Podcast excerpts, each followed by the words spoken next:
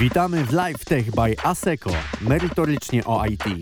Podcaście przygotowanym przez ekspertów ASECO Poland i zaproszonych gości. Każdy odcinek to konkretna wiedza w ramach wybranego obszaru technologicznego. Subskrybuj nasz kanał i rozwijaj się wspólnie z nami. Cykl Podstawy Java, epizod trzeci. Klasy abstrakcyjne przygotował Michał Karmelita, Java Developer z ASECO Gdynia. Pisząc kod w Javie, wielu rzeczy możemy uniknąć. Możemy nie wykorzystywać dziedziczenia, nie przesłaniać metod, nie korzystać z wyrażeń lambda oraz utrudniać sobie życie na tysiąc innych sposobów, nie używając przydatnych, dostarczanych przez ten język mechanizmów. Jednej rzeczy nie jesteśmy jednak z pewnością w stanie uniknąć tworzenia klas. Każdy program napisany w Javie posiadać musi co najmniej jedną klasę, w której zazwyczaj zawieramy logikę naszej aplikacji. Możemy nawet nie zawierać w niej żadnej logiki, ale samą klasę musimy utworzyć. W przeciwnym przypadku dysponować będziemy jedynie bezużytecznym plikiem z rozszerzeniem Java. W dotychczasowych przykładach prezentowanych w poprzednich wpisach tworzyliśmy jedynie normalne klasy. Java umożliwia jednak tworzenie kilku ich rodzajów. Celem niniejszego artykułu będzie zaprezentowanie dwóch spośród takich rodzajów klas abstrakcyjnych i finalnych. Przejdźmy zatem do konkretów. Zacznijmy od klas abstrakcyjnych. W tym celu utworzymy dwie klasy ship oraz plane. W każdej z nich umieścimy po dwie metody publiczne o takich samych nazwach move oraz stop, odpowiadające za ruszenie oraz zatrzymanie statku lub samolotu.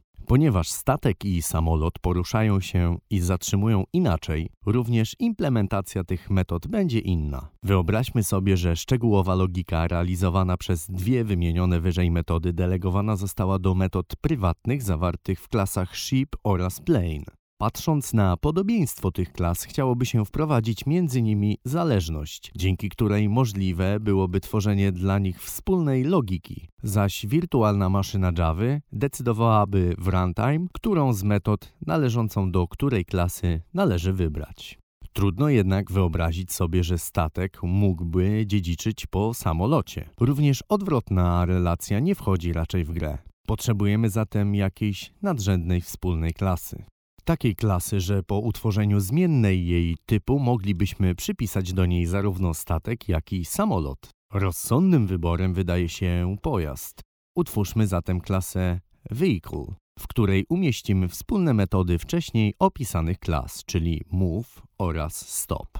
Mając wspólną strukturę w postaci klasy Vehicle, Wprowadźmy relacje dziedziczenia i przesłońmy odpowiednie metody w klasach ship oraz plane, wykorzystując adnotację override. Efekt został osiągnięty. Dzięki temu zabiegowi możemy stworzyć na przykład metodę przyjmującą jako argument zmienną typu vehicle. We wnętrzu metody na przekazanym obiekcie wywoływane byłyby metody move oraz stop. W praktyce przekazać do metody moglibyśmy zarówno instancję klasy ship, jak i plane i to wirtualna maszyna Java zdecyduje na jej podstawie, którą z metod move i stop należy wykonać.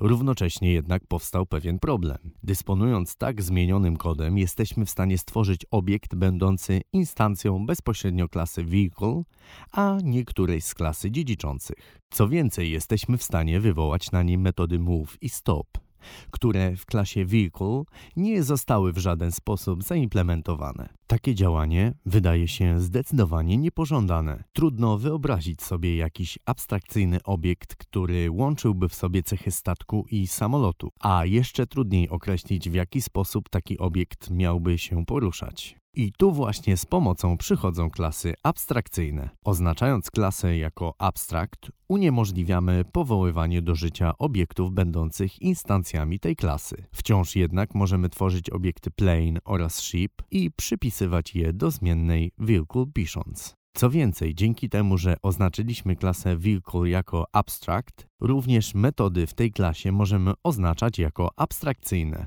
Metody takie nie zawierają implementacji, a nawet nawiasów klamrowych. Muszą one natomiast zostać przesłonięte w klasach dziedziczących. Po opisanych zmianach klasa Vehicle mogłaby zatem zawierać jedynie dwie sygnatury metod abstrakcyjnych. Oczywiście oprócz metod abstrakcyjnych w klasach abstrakcyjnych możemy zawrzeć także normalne, zaimplementowane już metody, z których również będą mogły korzystać klasy dziedziczące. Swego rodzaju przeciwieństwem klas abstrakcyjnych są klasy finalne. Wyobraźmy sobie, że do opisanej wyżej struktury dziedziczenia dodamy jeszcze tankowiec tanker który oprócz funkcjonalności statku posiada jeszcze skomplikowaną logikę odpowiadającą za napełnianie zbiorników. Logika ta nie powinna być naszym zdaniem rozszerzana w kolejnych klasach. Sposobem, by nie dopuścić do możliwości dziedziczenia po klasie Tanker jest oznaczenie jej jako Final. Aby utworzyć taką klasę, musielibyśmy zatem napisać Public Final Class Tanker extends ship.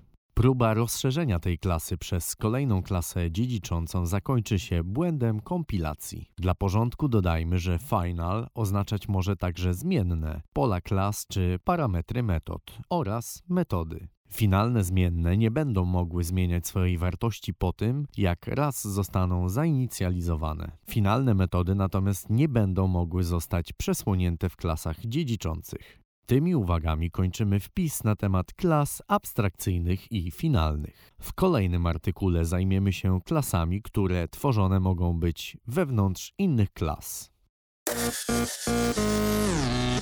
To był LiveTech by ASECO, merytorycznie o IT. Dziękujemy za uwagę i słyszymy się już wkrótce. A jeśli chcesz dołączyć do naszego zespołu, zapoznaj się z najnowszymi ofertami pracy na pl.aseco.com ukośnik kariera.